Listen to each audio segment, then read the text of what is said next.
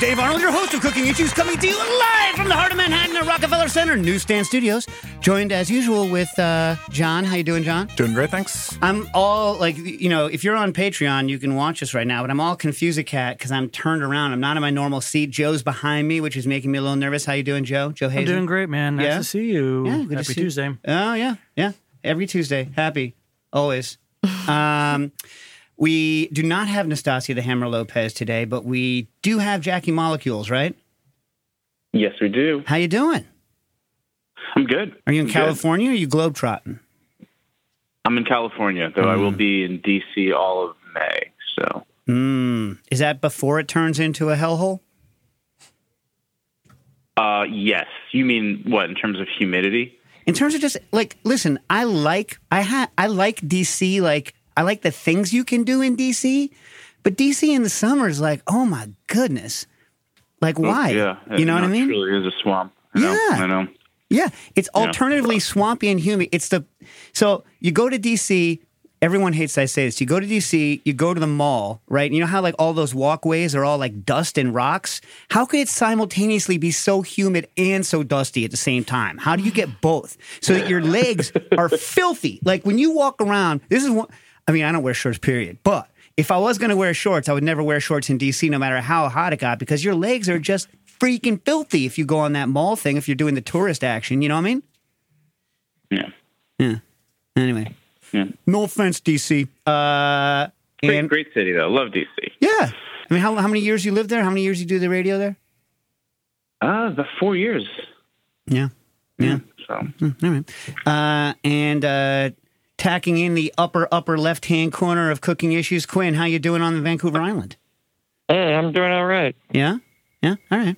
Uh, good. Uh, and today's special guests, which we will introduce before we shoot the breeze too much, are uh, Sarah and Kaitlin uh, Leung from the Woks of Life, the the well known blog slash the cookbook is out slash all this stuff's coming to you since 2013. How you guys doing? Hey, Dave. Doing Yeah? good. Good. Yeah? Yeah. All right. Excited to be here. Uh, well, uh, we're happy to have you. Uh, so I think Quinn was especially excited that you guys were coming on today. Is that true, Quinn? Super especially excited? Yeah, of course. Yeah. Uh, I mean, not that we're all excited, but anyway, so this is the portion of the show where, well, before we do this, let's give out the number, John, right? Before we shoot the breeze, let's give out the number. People who are listening live on Patreon can call in their questions to 917 410 1507. That's 917 410 1507. And if they want to become a Patreon member so they can listen live, what should they do, John? Patreon.com slash cooking issues. There's a bunch of tiered level memberships. You get awesome perks at every level. Uh, cooking issues, Google Map access where everyone puts in their favorite restaurants around the world, uh, access to the video stream, discounts to Kitchen Arts and Letters, um, just a whole bunch of great things. So check it out, patreon.com slash cooking issues. And I'm considering, by the way, doing a voiding the warranty with Dave Arnold kind of a situation where we put Oh. some of it out on the regular internets, but some of it just for the Patreon. I've got some very good uh, warranty voiding coming up. I already voided the warranty on my uh, on my uh, well on my uh, what's it called uh, my frozen drink machine, and uh, I'm about I'm about to seriously void the warranty on my countertop fryer. Countertop fryers are disappointing. I I've feel never like tried is one. that surprising though? Uh, well, also like I feel like like my home uh, my home range is ridiculous. So like I can actually do good, decent frying on my uh, on my home range, but um, re- like everything depends on what kind of frying you do. You know what I'm saying? So like uh, I do a lot of like classic uh, American frying where the products have been dusted. So it's like it ends with a dry coat instead of ending with a wet coat. Yep. And, and, and, and, you know, anytime you end with a dry coat, stuff sinks to the bottom, Yeah. burns. And you then- end up with all that burnt like flour at the yeah. yeah, and then particles. And then because you're not using enough oil, you're cycling. Those particles burn. Oil goes bad. Even within one frying session, oil Mm-hmm. can go bad. So like you know, even home fryers like that aren't donut style, that aren't the Fry Daddy kettle kind, um, or the wide, you know, they. Uh, they have a little bit of a cold zone, so it can preserve you if you're doing that kind of. And in fact, we're going to talk later when I talk to you about some of the recipes in the book uh, about uh, specifically the wing recipe. I know that's. I think it's your dad credited for that. Anyway, we'll talk. We'll, we'll we'll talk about it. But um, the power is just too low. You know what I Mm. mean? So like, and even a home stove, the power, most people's home stove is only like twenty thousand BTU. You know what I Yeah. mean? If you know, uh, Mm-hmm. Twenty five maybe if they're in in a semi pro, and it's just not enough. So to get a, a reasonable amount of power into a, a, a home fryer, a wall socket ain't doing it. Just Right. ain't doing it. right. You know what I mean? Yeah. So you know, I figured, what if you? I'll give you the basic gist. What if you took two fryer elements and you squished, you you bent the fryer elements so that both fryer elements could fit in the bottom of the fryer, and then you plugged it into two sockets at once, and now you're at now you're at three point two kilowatts of power. Now, uh, now I can fry something. You know what I mean? Yeah. You know? Anyway, anyway, so I'm thinking about it. Join the Patreon, uh, and you know you get such things as a discounted uh, the Woks of Life. Yeah, Nice. Yeah, I mean, the book. you know, for, for, from Kitchen Arts and Letters. So we give a, a discount to our Patreon folks uh, for you know buying the uh, whatever the book of the person who's coming. with. Very nice. And I know they have like they have a cache of signed copies right now. So Oh, nice! Aren't they good people? yeah. They're awesome. They're awesome. Yeah. Uh, all right, so here's the part of the show where we talk about uh, interesting things that have happened to us that are relatively food related over the past week or so. So, you guys, you guys have anything? Um, so we were recently in Flushing Mm-hmm. um, over the weekend with family, and we went to the new outpost of Wu's Wonton King. If you've ever been there in uh, Manhattan, Chinatown, they have a new restaurant out in Flushing. Um, and we had we splurged on a king crab, which Oh. I haven't had in a really long time, um, because you know it's it's pretty pricey. exorbitantly expensive. Yeah, but we were kind of celebrating because uh, we hadn't seen some of these family members in a while, and steamed king crab legs with just garlic. Um, It's like a soy saucy garlic though. yeah, but I was I was like, wow, Do they do the live? Oh yeah. it is live. Oh yeah. Yeah. Oh, It's they like bring it Six out. hundred dollars now. Yeah, it's It- insane. This one, so the the key move here is to do the set menu, which in this case it was a table of ten people. It was six hundred. It was about six hundred dollars for the crab plus eight other dishes. That's not, I mean, So- that's not so bad. I mean, at least you feel like you're like, okay, the crab is like maybe like three quarters of that, Yeah. and then show me the body size. Show me the body size with your hands. Well, that's the whole well, thing. that's though. supposed to lay. So Oh, oh, the the body body. The body was was like, like this. Yeah, Ah, like, good. yeah. yeah, yeah. yeah. No, It was seven pounds. Seven Yeah. pounds. Not yeah. bad. You know, uh, this is going to make you mad. Uh, I've only ever cooked live king crab twice, and they only cost at the time, I think, like $150. Oh my god. We used to get them from True. True World. Yeah, we used to get them from True World Food, and we, uh, maybe I cooked it three. We, we used to get it at the, at the. I used to teach at the French Culinary Institute, and I used to do demonstrations. And we were, let's say, uh, for a demonstration, we were price insensitive, and so like I, could, I could get some messed up, messed up ingredients. But yeah, so okay. So how many dishes did they make with it? So they made two. They made the steamed, uh, the steamed crab with just the legs. Right. And what was the Um, sauce you said was on it? It was It was mostly like a, garlic. It's like garlic, but like touch of- softened a so that touch it's of like soy sauce. sweet with a touch of soy sauce. Yeah. Um, Yeah, yeah. Just you could just taste the sweetness of the crab. The other way to get it normally is fried, but I think steamed is just yeah, Oh, we, better. we, yeah, we come had a little tableside debate because I was like, I kind of wish it was fried. And Sarah's like, no, No, no, no. no. Do do do all of your fancy skullduggery with the body. Right. Yeah. Right. You know what I mean? Like all the flavors, all the textures. Like you know, you're paying infinity for this for the meat. Yeah. And then they did they did a fried rice with the body. Um, oh yeah, that's so, delicious. yeah, it That's- was that's good. stupid good. It was good. It was good. We have we actually have a similar recipe in the book. Um, we could call it our special golden fried rice, and it was actually inspired by this restaurant. The one with the egg. Yes, so there's like egg yolk fried. So you get this like those little like strips of I don't know like wispy like egg yolk. threads of egg. Yeah, threads. Um, Do I forget? Do you do that one in the oil? Blah, blah, blah, blah, Or, Yeah, okay. yeah, Yep. exactly. Yep. With the Uh, sound effect. and then golden raisins, which is like Ah. a bit of a weird flex, um, but really good. Really good. Yeah. Huh. All right. Now, now I'm jealous. I got some got some FOMO. It's been so many years since I've had the king crab. Do you think the price is going to go down, or do you think it's going to keep going up? Are we overfishing the hell out of that? I think we, think we are. I think there was actually a king crab shortage recently. Like they were like, "Oh, no king crab," which is why I was surprised to see it um, at this restaurant.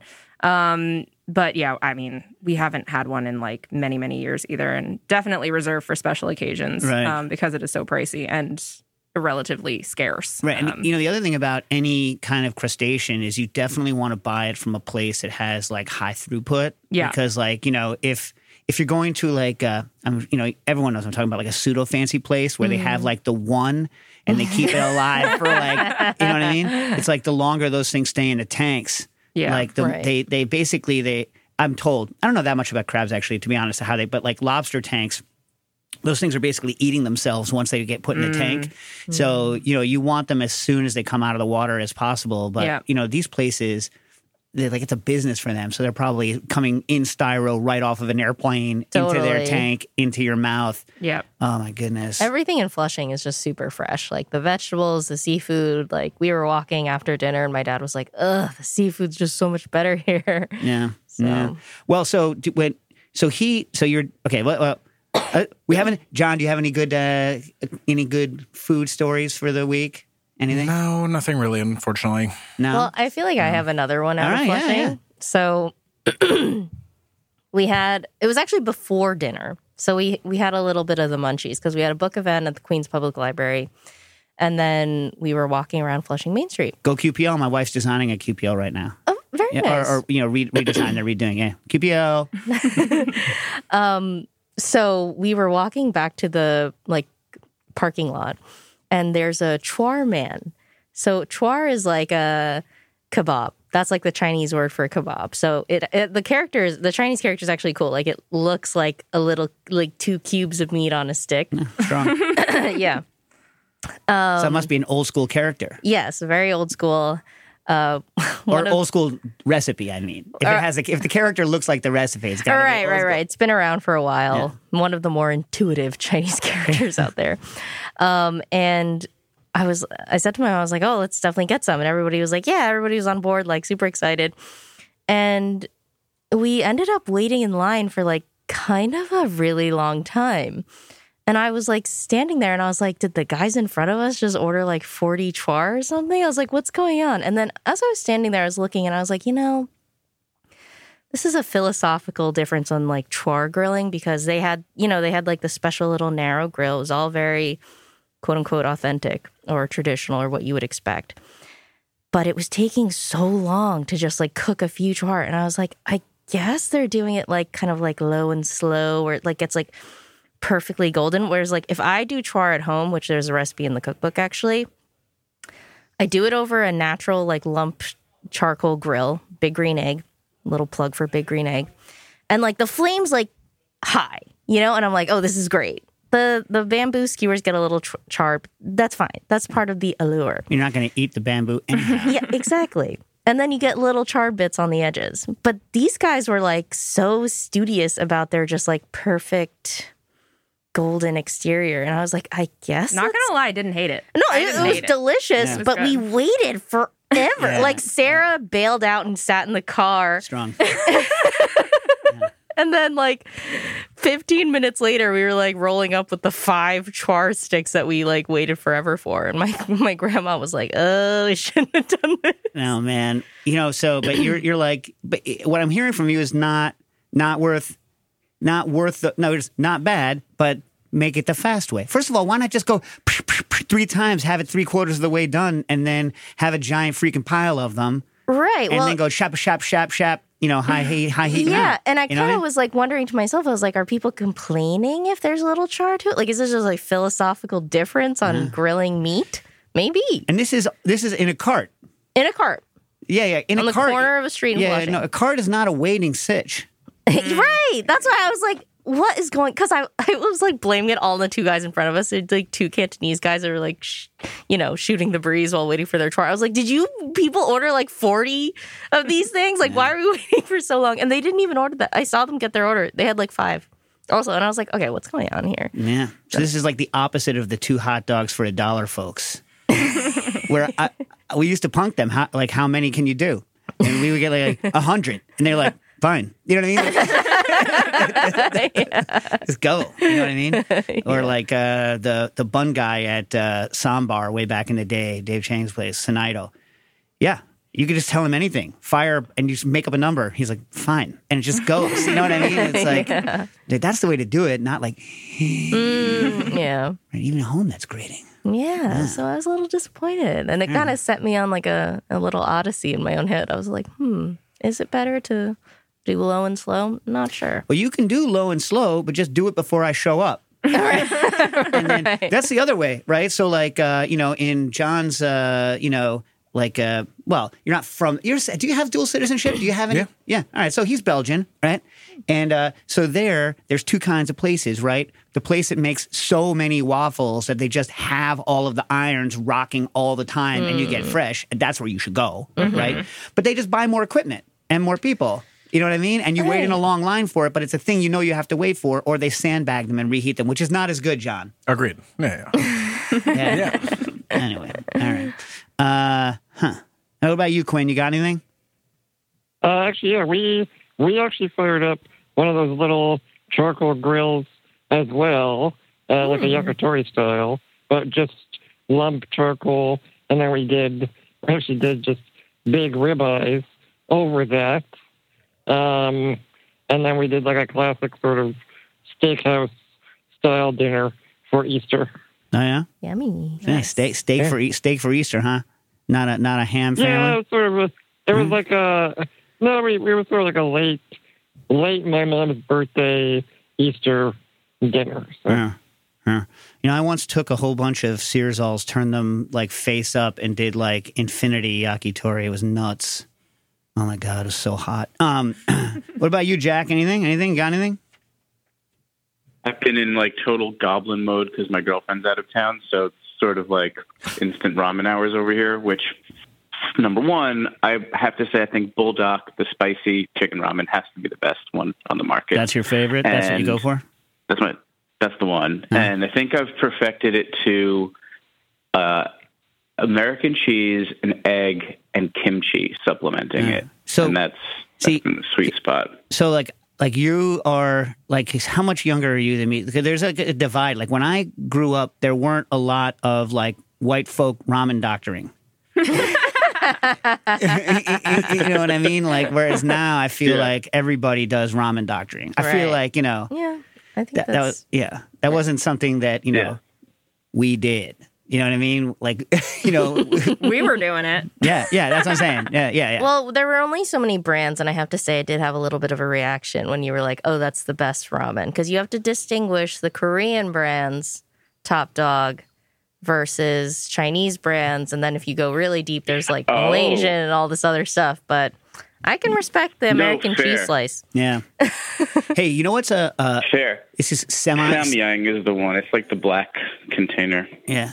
You know what's a pre-made sauce that is apparently very popular that I can't wrap my head around as like a northeastern white dude is Vermont curry. Man, I don't like that. Vermont. Hmm, curry. Vermont had curry. one? Yeah, I have. I think it's all right. It's a little sweet. It's on the sweet side. Yeah. Wait, yeah, what is They're it? the curry, the curry roux, the like Japanese oh, oh Yeah, box oh, oh I curry can't wrap my head around it. That's one of those things I can't. Ra- I don't know why.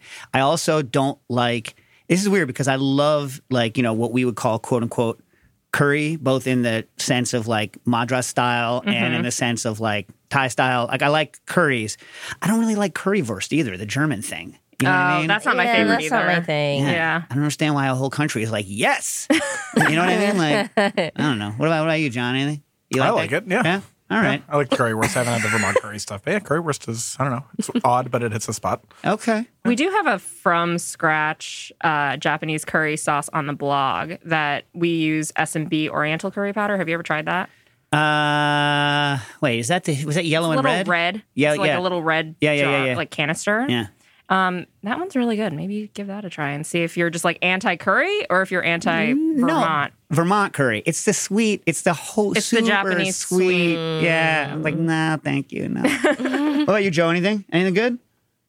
Nothing for me. All right, all right. I got two real quick. Uh, one, I did a. I, I uh, quickly posted that. Uh, what I'm just going to call it. Don't, don't anyone get offended. I'm going to call it Turkish coffee so that everyone knows what we're talking about, right? Even though, like, if you're from a different country in that area, you don't like, call it Turkish coffee because you might not get along with Turkish people, and you're like, we also make this coffee and have made this coffee forever. Nice. Anyway, um, So, Specialty Turkish Coffee is a place, it's a company, and they make the the, the pots, the uh, Jezve, the little pots. And so I posted I was with a really crappy one I bought at, you know, I've got it at Kalustyan's, which is an amazing store here, but like, you know, it's not like they're selling the highest quality, you know, Turkish coffee pots, right? And he sent me one, and it is the best. I, like, you ever buy something, or I didn't buy it in this case, he sent it to me, but you ever have someone hand you something and you're like, oh, crap. It feels so good. You know what I mean? Like it was two and a half or like one and a half times or tw- twice over twice as heavy as the one that I had, all copper. The tinning was perfect. Like everything was made by somebody that cared about it. Yeah. And you also need to have the right size. The reason I rebought is because if you if it's too big, it, you're not going to get the foam for the one cup that you're making, and I'm the only one in the house that's going to be drinking it. So he sent me this whole setup, and I was just like, oh my god, because a lot of that coffee is very ritual based. You know what I mean? The ritual of making it, and uh, yeah. So he sent that, and I was like, oh crap.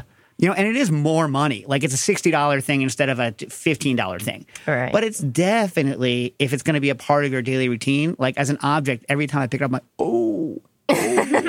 you know what I mean? Like, yeah, yeah, yeah, yeah. It feels good. Uh, I mean, I don't know. Like, there- there's some things I care about, and they're, they're usually hand tools and kitchen tools if I'm going to use them a lot, and if they're something like that, I like them to be good. Yeah. You know what I mean? Speaking of, I noticed in uh, that you guys use uh, occasionally one of the traditional round chopping block things. You like that? They're a pain in the butt, though, right? Or do you just photograph on that on that stump sometimes? We usually photograph on that stump Yeah. It's just kind of like one of those. so you don't keep it in water all the time and have it all that. Oh no. we're not will, we're not oiling it or anything. Yeah. I will say my grandma has one that is basically I didn't realize you have to keep them wet, but it is perpetually wet because she just has it, you know, that's her only cutting board. It's like this big. I kid you not. And it's just like that's everything's done on that. E- everything. And like I was cooking in her kitchen like a few months ago and I was like, it's so small. Everything just started falling off. But there is something about it. It's very solid. It has a comforting quality. So back back at MOFAD Museum of Food and Drink, when we had the exhibit Chow up, um, the person who was running the kitchen, his name is John Hutt, and he was experimenting with. Remember all those experiments he did with ch- cutting blocks? Yeah, it took like three or four of them to get them right, but yeah, they were so heavy. They were he was, huge. He was he was. like- I even brought him a stump from Connecticut. I'm like, you want you want a, you want a stump? You want, me to, you want me to rip you off some cookies? And you know what I mean? Like you know, well, well, they're they're thicker than cookies. But anyway, yeah. Anyway, pain in the butt. Um, the other thing that happened to me, John, you might be interested, is we're working on this. Uh, we make this thing, uh, Spinzall, which is a centrifuge for bars. And uh, we've been out of stock for four years, three years because the pandemic and the factory wouldn't remake them. And they finally have said, well, we're we're making you a product, we're making you the um, the pre prototype so they can I can approve it and then they can make the tooling, right? Or it's a modification because the tooling already exists, right? They're just modifying some of the tools. So when you make a prototype, you don't always make it out of what's called engineering plastic, right? You make it out of like a prototyping plastic that like looks good. And they made a couple of des- design decisions that, uh, let's say, I don't necessarily agree with. And when they shipped it, those design decisions, they put weights in it, right? And the weights came off. You ever like uh, so when I was a kid, when you ordered something from uh, the mail, right? It, it would say four to six weeks. So you would like you would get a catalog in the mail. You would order something. You would literally put a check into the envelope with your address. You would on a piece of paper. You would write down the, the catalog number you wanted, the size, or whatever, and you would and then every day you'd be like. And you're like, Mom, has it been four to six weeks? Yeah, it's been four to six weeks. And uh, that's kind of what, you know, that's what life was like back then, but that's what it was like to wait for this freaking thing. It's been a long, long wait, long, long wait. It shows up. The weights they had put in, they didn't bolt in in a way that made sense. So this is the opposite of the Turkish coffee pot. the weights, and they here's what's even funnier, right? It was in a giant box. It cost four hundred and sixty dollars to ship it to me from Hong Kong. Right, so oh, I, I paid for shipping from Shenzhen to our agent in Hong Kong, and then I paid four hundred and sixty dollars for express FedEx to get this box from Hong Kong to me. Right, mm-hmm. and you I open it up and I'm like, ooh, because it's like a layer of a layer of styrofoam, a layer of foam, and then a layer of like the long bubble wrap that you use for like wine Right. bottles, right? So then I'm like, I cut it open, I open it up, and it's shards. shards. When I say oh, shards, I mean it's like you took a vase and threw it across the room. And oh, what had happened was is they had these these one and a half pound weights that were like bolted inside the thing and because they were bolted to not engineering plastic and they didn't have like a big washer as soon as they hit like you know in the airplane or in the truck they hit a bump the weights snapped off and then just started going boop, boop, boop, boop, boop, boop, Oh, boop, boop, boop, boop, rattling around shattering everything Oh, my So it's like oh there's just a pile of just a pile of like looked like broken glass i was like sat down made myself some turkish coffee There you go. you know uh, but yeah those was my semi food related nightmares i don't know if i had any amazing food stories although john i did a reverse you where my parents asked me to bring an angel food cake to easter so i made an angel food cake and then yesterday used the yolks for a carbonara Oh, nice. Good move. yeah. john has this abs- absurdly large number of uh, egg yolk carbonara recipe Well, it doesn't seem absurdly large when you're just doing one portion at a time. yeah. How many egg yolks? Two egg yolks for 80 grams of pasta, dried pasta. so a pound of pasta is 12 egg yolks Um, right. When you say it, the single version. Of Yeah, That's how I think of it. Yeah. Although I cheated yesterday. I put some of that uh, that Spanish fi- uh, fish sauce, the garum. Ooh, how was it? Delicious. That stuff is so good, but it costs too much. It just costs too much. It's it's like it? between twenty and thirty dollars. So like um. They're doing like a fish sauce in the style of like Roman, Roman, fish sauce. Yeah. yeah. so um, the only other fish sauce that tastes similar to it to me is the Japanese one, the ishiri, because it's made from uh, like fish guts Right. right? So it's got a different flavor. It's more like canned meat. It's less like regular fish sauce and more like a mixture of fish sauce and canned, like canned, like del. What's that company with Spam? the? Spam. Yeah, um, no, the the one with the Satan on it. Satan. It's sa- it's Satan. It's like wrapped in paper. It's a can of meat wrapped in paper with Satan. Corned beef? No, it's uh, deviled ham a- a- a- and de- and potted meat, but it's all the same. It's Satan is on the can. Anyway, uh, so it's like a mixture of that. I mean, oh, okay, colloquially, like kind of that dog food, that, that Yes, like wet dog yes, food smell, which I love. I mean, I don't eat wet dog food, but um, Well, okay, yeah. Plug for the like corned beef hash, the canned one. I do love that. uh, me too. Hor- Yeah. Hormel, yeah, oh yeah, it's really good. yeah. That's my favorite thing to order at a diner. Same. Yes. yeah. And let's see how far we go. I always order uh, two eggs, uh, uh, sunny side up, runny, and rye toast. Not runny, but I used to be runny, and for sure rye toast. Yeah, yeah. Only what, choice. What have you moved to? Still fried eggs, or do you go scrambled or poached instead? I'm a scrambled gal now. See, I need the. I need. I like uh, the. I just when you break the yolk and it goes into the hash. But then I feel like it just disappears. Mm-hmm. And as I get older, I want the like, I want the experience of having the perfect scrambled egg. Yeah. And then also, you know, it's just, What's your perfect scrambled Yeah. egg? I do, I do it the the Cantonese way with a little cornstarch Mm-hmm. to like keep it firm, and then just like usually a little spinach because I'm you know, trying to be healthy. And then if I'm not doing like a, if I'm doing like a Chinese breakfast thing or like a lunch or like really anytime thing, I'll put in duojiao, which is a salted chili, Ah. a Hunan salted chili. Delish. So wait. So like, uh, what level of uh, wetness is the salted chili? Uh, pretty wet. It's wet. pretty wet. So you you you like fry those in oil lightly to just get rid of some of the water. And then you go in with the egg, and then it all sort of just levels out. You don't have to like crisp anything, or you don't have to like really cook off all the liquid. You actually want to keep that like briny flavor straight out of the jar. Very good. Yeah, I don't know what it's called, but I buy this. Uh, uh, years ago, I uh, did an event in Taiwan, and they had these like preserved chili that, that everyone would buy, and Mm. then I buy a similar thing, but the one that I get from the mainland, but I don't know what it's called.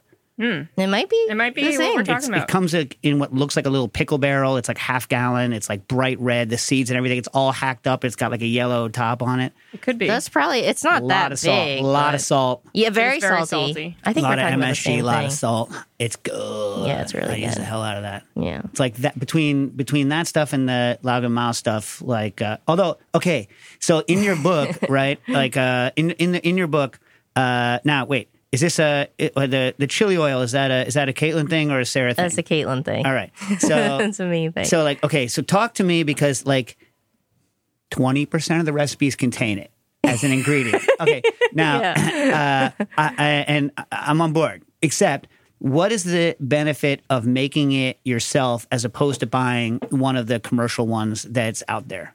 Right. So we just a few weeks ago or so put out a post on like which store bought chili oil is best because we get this question often.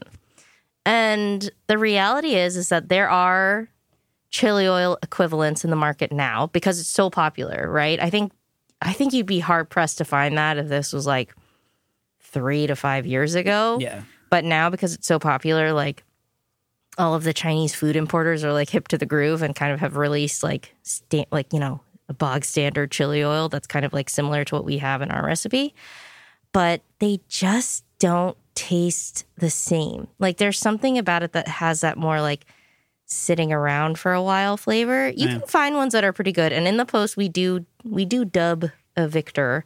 But honestly, the homemade version I like is how you're, always I like how you're like, you got to go read it to find out. well, I, the brands are kind of convoluted, so it's not like it's like a super instantly recognizable brand. But yeah, I mean, homemade, so much more fragrant. You do have to buy some fiddly things, but we kind of stack it such that like if you have like the bare minimum versus like the moderate versus like the soup souped up version. Um but yeah, it just has more fragrance, it has more flavor. You can you get that like sizzly effect and it doesn't like fade into like the process of like making something like mass produced. You know what I mean? Like the flavor like is maintained. Um and yeah, I think also there's been a lot of like line blurring between like chili oil and, And chili crisp. crisp. yeah, because I I use a lot of crisp because I like high solids. Right. I love a high solid. That's actually pretty polarizing. So I'm glad to hear you say that because I like high solid too. But a lot of people are like, no, I just want the oil. So if you if you only just want if you only want the oil, first of all, you can customize that at home. But um, yeah, chili crisps are just saltier. They have different flavors going on. So it's people will say on the blog that they make like mapo tofu with like a chili crisp, and I'm like, okay, more power to you. but like in my mind, that's too much salt because like there's a spicy bean paste that goes into the mapo tofu that's already really salty so you're kind of pushing your luck if you start adding like super salty like Lao Gan Ma in there also you know um so that's why we tend to prefer a homemade version because there's no salt i mean you can add salt if you want delicious but there's no salt it's more fragrant it's pretty easy and it's, a, It's, also more designed for cooking, right? I feel like Right. uh, what we found in a lot of the chili oils that we tested was that the chili oil cook level, like of, of the flake, was ch- had gone too far. So like when you pull the Good flakes point. out of the oil, you're like, oh, that's like almost black, Right. you know. And so if you're gonna cook it again, adding it to a, to another dish, it's gonna be like way beyond right cooked so again another and a little philosoph- burnt. all the way Yeah. to scorch. I don't think people appreciate like when chili peppers like sometimes they're good, kind of burnt in some recipes, but I don't like the bitterness right of it's a, a burnt exactly chili philosophical difference because of a burnt dried chili. right right right right A wet Right. chili, you blister the outside. yeah totally Yeah. but like if you i did like an experiment like 'cause my chili oil recipe has been so like through the gauntlet over the years of like people making it it's like oh it's whatever it's been refined but yeah like i think a lot of people get like hyped in the the sizzle moment when you pour the oil over the chili flakes and it's like the bubbles rise up and everybody's like, oh my God, so good. And at the end, sometimes it is the case that they are blackened and that can lead to bitterness. Some people like that, go gaga for that. I respect it. But I like more of like a bright red color. And that's what you get most of the time. That's what you get at home. It's what you can get some of the time from the store shelf but is like hit or miss. Like a lot of like, you know, artisanal ch- chili oils that are like out now, like they have that like black quality. I don't know. Yeah, some of the ones I've tried, some of them I'm not going to call anybody out, but like mm-hmm. there's rancidity going on because the heat mm-hmm. level's been too high. Like cardboard aromas, like Yep. paint aromas, Yeah. like Right. weird. I'm like, no, no. Right. Like we we tried all of them on like the a blank canvas of like a very basic store bought dumpling, mm-hmm. like very little boiled. yeah, like extra flavors going on and well yeah, we just weren't impressed. Like for exactly the reason you said. It was just like tasted kind of old, Yeah. you know. I had one that I tried that my wife was literally like, "This tastes like poison," and um, and uh, but interestingly, like I let it open, and uh, the the poisonousness kind of flashed off. Oh, Interesting. Yeah, Very I don't know what it was, but Weird. we're like- uh, she was like, "Oh, that's not so poisonous anymore." I'm like, "That's still not a ringing endorsement."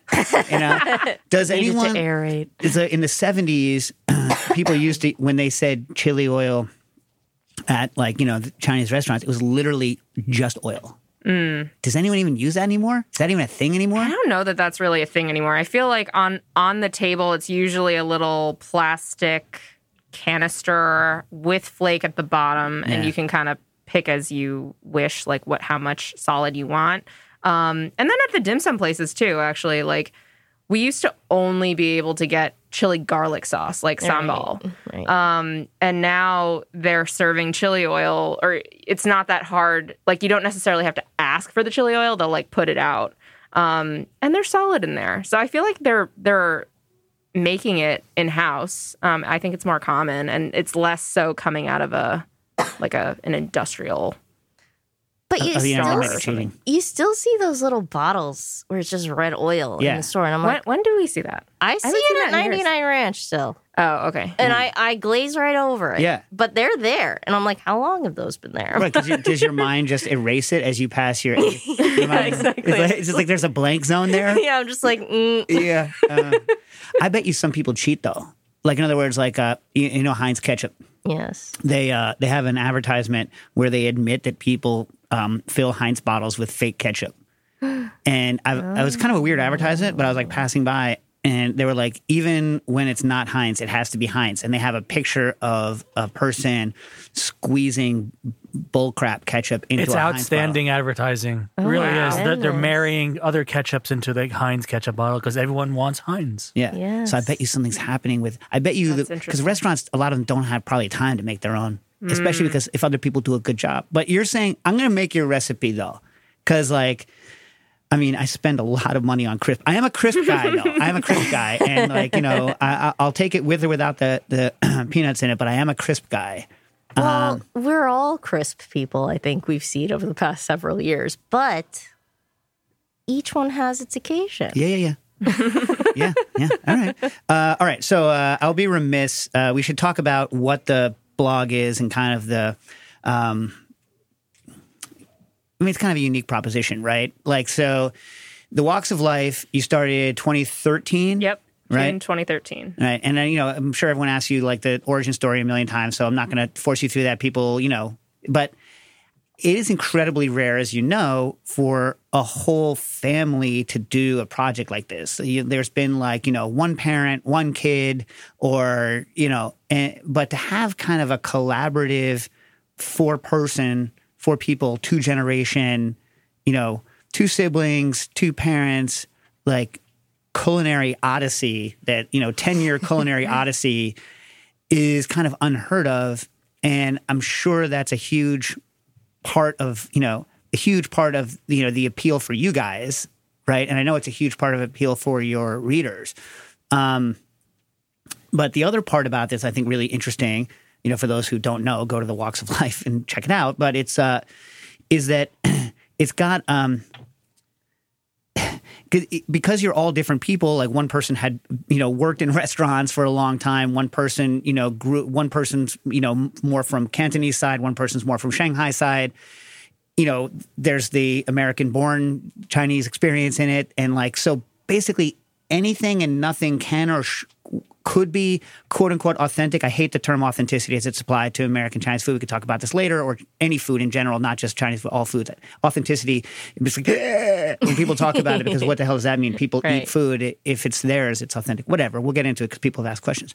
Um, so just I don't know. It's not a question, but why don't you like t- talk about this like, weird amalgam and kind of how you you have the ability to you know uh, you say that you don't like that you can mess up any recipe, and then on the other hand is uh, talking to uh, to uh, Kaitlin. But then you have on the other hand, you know, the, the dad who was a restaurant chef, and you know the mom who's been. So it's kind of it's amazing amalgam. You want to say anything to that, or just leave Yeah. it where it lies, or There. Yeah, I think, um, well, the blog started as a family project out of necessity because it kind of it was the case that um, we started it because Kaitlin and I like wanted to learn the food that my parents uh, prepared for us growing up, and we realized that uh, even though we loved to cook, we had no idea how to put dishes on the table that uh, were Chinese um, because they weren't written down, right? And we didn't like to learn by watching. Like it, it didn't feel as intuitive. And also like our parents would be like oh go do your homework and you know get out of the kitchen. Um, so we started the blog together for that reason because essentially like we knew nothing and my parents knew everything. That's how it kind of started. Um, over the years uh, you know Kaitlin and i have become a lot more knowledgeable and proficient in this. And so that has been kind of the coolest aspect of it is to see like it going from this like knowledge passing project to more of just like all of us on equal footing developing our own recipes. Um, and and then like really seeing the sort of like differences as you mentioned kind of coming out from that right? So like my dad did uh, grow up cooking in restaurants uh, with his father his stepfather and uh, his grandfather as well was a chef um, and my mom grew up in China, um, and her food experience was extremely different, um, not just culturally, but also, you know, from a context, from like a political context. Like she was growing up during the Cultural Revolution. Um, and then, yeah, and then my sister and I uh, basically just translating uh, my parents' cooking, and then also sort of just exploring the dishes that we grew up eating that weren't that weren't even necessarily part of like a Shanghainese or Cantonese uh, tradition. So maybe part like it was partially like going out to restaurants, like trying Sichuan food for the first time, like traveling in China. Um, so yeah, we tried to kind of put all of those things in the blog and the book, um, and hopefully at the same time expand people's view of what Chinese food is. Because I think that here in the U.S., it's very sort of at least. Um, up until recently, when we've seen a lot more sort of regional Chinese cooking coming into the US, um, it's been very Cantonese focused because uh, most of Chinese immigrants to the US throughout history have been from southern China, um, have brought that cuisine here, and it's sort of also evolved into its own branch of Chinese American cuisine. Um, but yeah, we we just hope to sort of like bring uh, these regional dishes also to people's attention and really expand people's view of of Chinese food and how varied it is. Yeah, so I know Quinn was interested in this idea of developing recipes with your family. Quinn, what was it specifically you wanted to uh, to ask? Oh, I was just saying that that would not work with my family. I think that's most people's natural reaction when they hear about what we do. I mean, well, one of the things I, like I was, uh, you know, reading reading about it, reading like the, the, bio in the book, and also like you know like Food Network profiles, et cetera, et cetera. Is that I'm sure everyone and you you know apparently you self claim certain roles within the thing, but everyone I'm sure wants to pigeonhole everyone in the project into their own silo.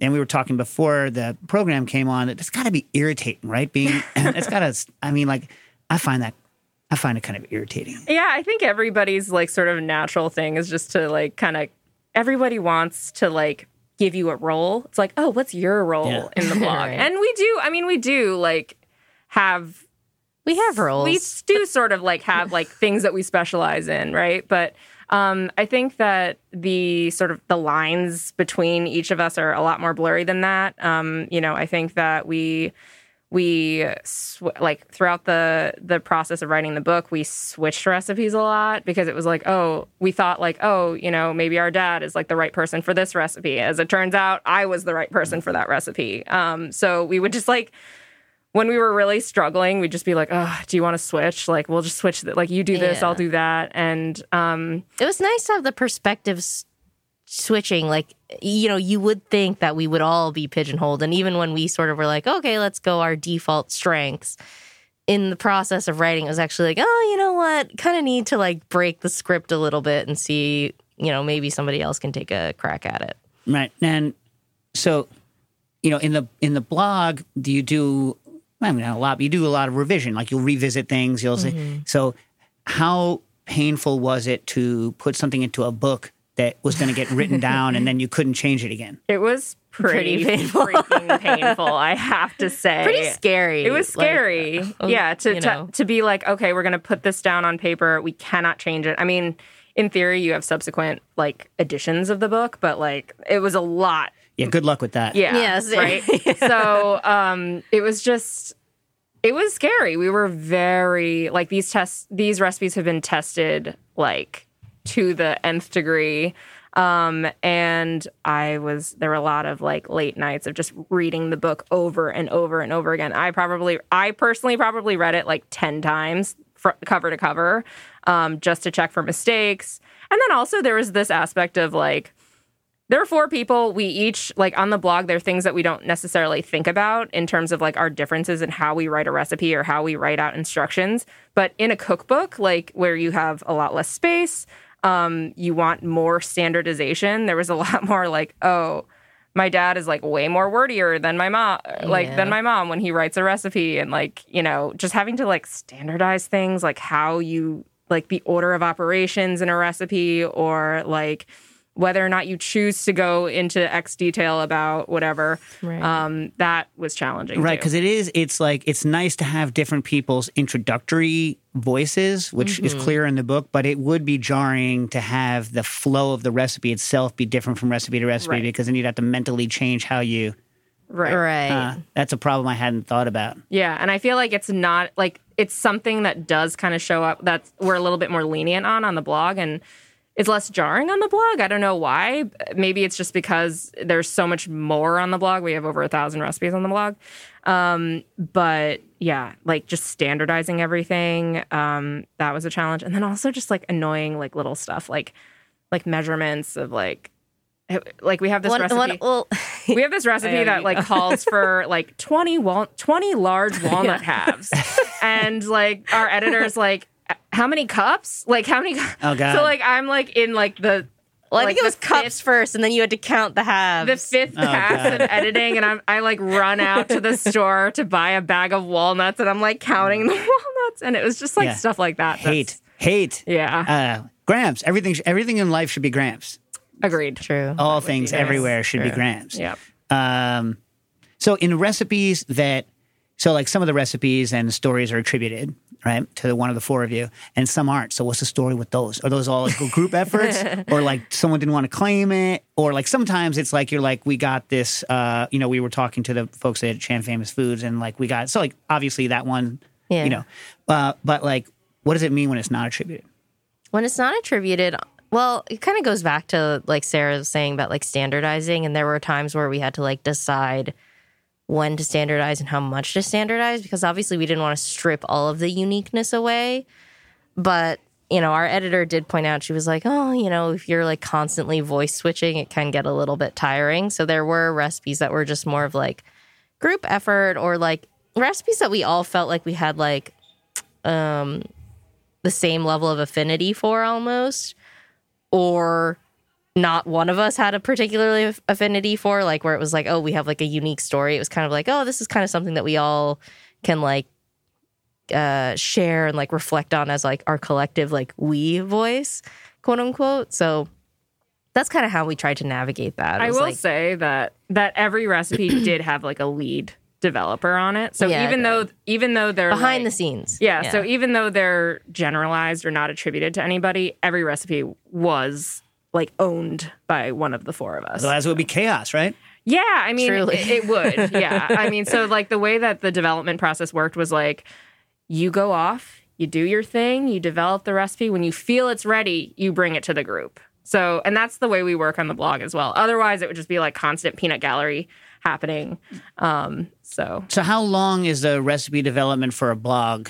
Like how many iterations does something have to go through for a blog where you know you can change it versus a cookbook, or is it same to you? I think generally it's the same. It depends on the recipe. yeah There have been recipes that there are recipes that I that we do that are just like first try slam dunk because it's something that was built off of something else that's existing or like a technique that we already know or we're already familiar with. And then there are recipes that take years. Um, my dad, uh, we mentioned this in the book and like the timeline page, but there was a sesame ball recipe. So there's like little dim sum fried sesame balls filled with like lotus paste or red bean paste. That took three years um, because it would just be like, it was like they were exploding in the oil, like steam was building up and they were just exploding. and like, Oh, yeah. I used to, fr- like when I'm frying mochi stuff, it, Yeah. they just explode. it's very Yeah. So what's the solution? So low and a, you fry it a lot longer than you think you have to over low heat. Yeah, it's like Um, a donut. It's kind of like yeah, you're you're and you're just constantly kind of moving it. Um, and then also the other the other big discovery by my dad was because the sesame seeds would just kind of like fall off in the fryer in the oil.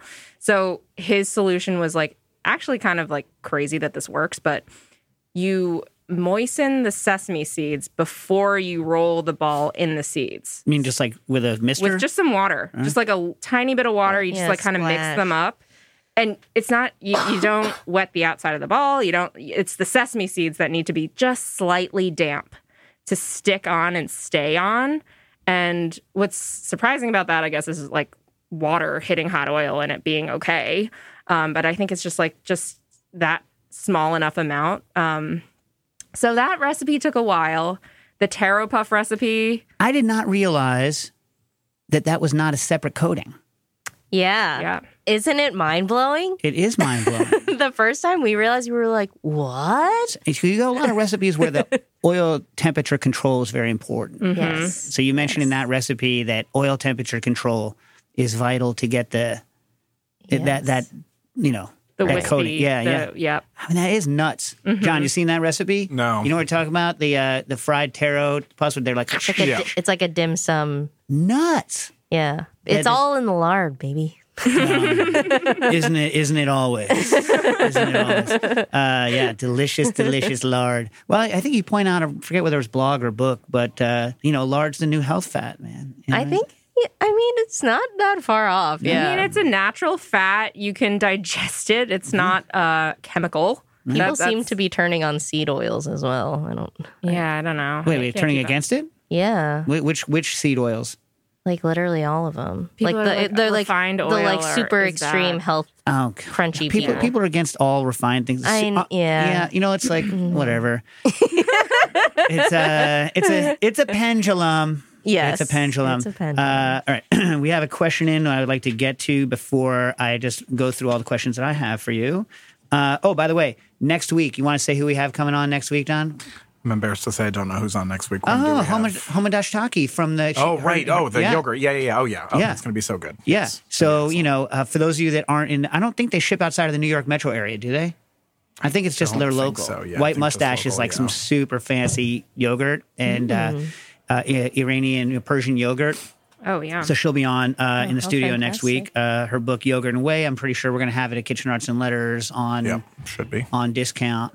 Um, but I only saw that because I was flipping through to the question we have. Uh, so Giuseppe Musk says, and this is an interesting question: uh, Is cultural appropriation a real phenomenon in food?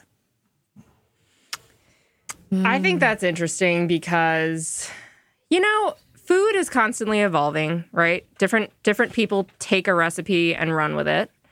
Um I think that when you claim a recipe, when you claim a recipe is of a certain culture and is authentic, but you didn't necessarily if you didn't necessarily like do your research or Attribute. you or you didn't attribute that recipe to the source of where you got it then i think things get a little bit dicey um, but i will say that I think it's all about the attribution game. Yeah. Because there are certain, especially now in like the world of food media, like the lid is being blown off all sorts of things where it's like, oh, this technique. And then it sort of becomes like, um, adopted as like the best way to do something. So like, let's take the example of the cornstarch slurry and the scrambled eggs, right?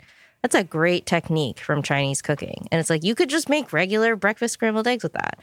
And it's like, that's not so loaded in terms of like cultural appropriation as an example, but I think it's nice to know that it comes from like a Chinese cooking technique and to like say that rather it, than yeah. for like, you know, X big, you know, big box mart food media company being like, "Oh, well, we came up with this technique and it's Yeah, so we brilliant." discovered it. Or exactly, Well, exactly. or so like like uh okay, so like the question right is and I think a lot of us are struggling with this. I know in the in the book that I'm theoretically writing, I'm also struggling with this cuz you know, I've spent a long time like trying to learn new techniques so they come from everywhere. You know what I mean? Um but in the early 2000s, you know, a lot of uh bartenders would you know look at certain japanese techniques. And they would then be like then they would teach the japanese techniques to you know um, non-japanese uh, people and then kind of like they would make a business out of it. In other words like this became their unique selling point that they had this kind of thing. Isn't that where it becomes more? So when someone's like i am now the conduit through which you can learn this japanese technique isn't is i mean that seems to me to be clearly problematic because you're literally saying i can teach somebody else about this technique. It's not just you know what i mean? Yeah, I mean, I think it depends. It depends a little bit on. I guess it depends on like your level of training in that technique and how like how much it was actually informed by like the culture that it comes from, um, and also like I don't know. I think the perspective of like having uh, respect for that culture and wanting to wanting to share it with people isn't a bad thing. But I Um, think where rubber meets the road for a lot of people is like who's profiting off of it, and Yeah. then that becomes like the conflict. But Mm-hmm. I, I and, think and- I think and whether that's the only person who gets to talk about it right, Right. And I think we struggle with that sometimes because, like, as Chinese bloggers, it's almost like, okay, you want to be the respected source for Chinese cooking, and you want to be like re- respected as a as a representative, as an advocate, whatever word you want to use. However, like on the flip side, it's like a double edged sword. You don't want to necessarily be pigeonholed all the time of like, oh, the Chinese person talks about Chinese food and that's it. right So well, I think it- that's what's can that's be- what's annoying. That's what's super annoying about it is that as a Chinese as a Chinese cook and a Chinese food blog, like I'm largely only allowed to talk about Chinese food, right? Whereas somebody who's not necessarily from Right. from that culture, like like um, can talk about can talk like have their take on a Chinese recipe, on a Thai recipe, on a like a German recipe or whatever. And I feel like that part of it is challenging for Yeah. for Like me. if, if we're not sharing on Instagram like noodles and rice, whatever, people just like tune out almost. And I'm like, we've we've adopted like this policy where it's like, hey, hey, if we're talking about food that's not Chinese, y'all better sit up and listen because that means it's really good and that's it's just for It's us. It's just for us. For That's our records, our it. personal recipe archive records. Because otherwise people are just like, oh, why should I care if you're talking about banana bread? And I'm like, well, I have mm. eaten banana bread my whole freaking It's life. Thank you very much. and, and did your core audience get that or not I think our core audience gets it. I think they do. But yeah, like, you know, it's kind of this broader thing when you look at the world of food creators, like who gets to be like the person that like spans all types of food and who does it, you know, or who gets like kind of stereotyped. What? Jesus. Uh, all right, listen. Uh, couple things. Uh, salt baked chicken, the, the Hakka recipe, was the only unmitigated disaster of the past five years in my because I ruined a wok. Uh oh. I, I tried to do a mishmash. I read you guys post on it, I, but I didn't do it in an oven. I used a boatload of salt. I tried to get it, and like I overheated the bottom of my wok. I did, so like, and then I realized in the book you published a simpler recipe. Is that the recipe I should use? The salt Yes. chicken. Absolutely. Yes. So easy. Oh. Just use that one. All right, and also uh, the uh, the the roast pork belly that what what they call in the restaurants down here roast pig. Yes. That is also an interesting recipe where you give credit credit to uh, another blog, and like that is my favorite thing of all. To like, if I'm walking down the street, the thing that catches me in a window is roast pig. I'm like roast pig, roast pig, Mu- and much like who wait who was who was it that did that? That was uh, you did that right? Like it's, uh, it's like much more so than the than the regular roast pork. The the, The sausage. I Char siu, agree. yeah. It's my favorite too. Yeah, it's so good. It's really good. so is that recipe like super on point? I think it is.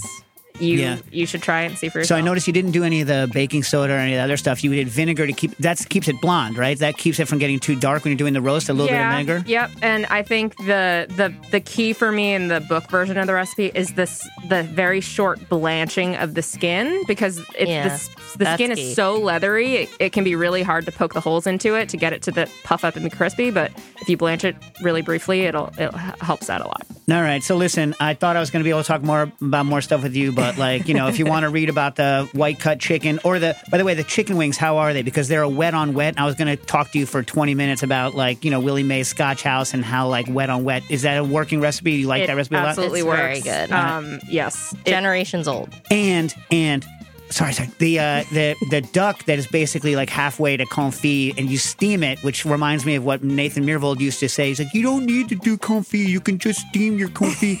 He doesn't talk like that. And uh but like that but you only steam it like 30 minutes so is it still chewy? Well what would happen if you did it for like an hour and a half I mean, have you tied it I mean, in Chinese cooking, this like fall off the bone meat is not really a It's thing. not the goal. You want a little bit of like toothsomeness to your meat, so you could and try it. I personally have not tried it, but Yeah. I, I like my meat to be a little bit like have a bite to it. okay but that's delicious recipe though It's really Very good. good. that's the one your mom got from her buddy yes. Yes, from from her like her actually my grandmother's coworkers at the the the dress beating factory. Yeah, yeah, oh, yeah, Midtown, yeah. Uh, I used to live in the Garment District. All right, listen, uh, go by the Woks of Life, check out the blog. Uh, for what's interesting is sometimes the book has a simplified version that's not on the blog, and sometimes they're different. You point to the blog back and forth, so it's a good, it's a good thing to have in your home to point back to the living document that is the blog. Sarah and Kaitlin from the Woks of Life, thanks so much for coming on. Thank, you you. so much, Dave. Cooking issues.